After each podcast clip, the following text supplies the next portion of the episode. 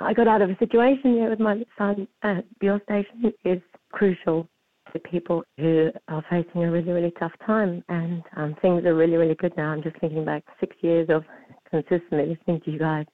And I thought, gosh, no, I need to put some more back into the station that has helped us in the last six years. Yeah.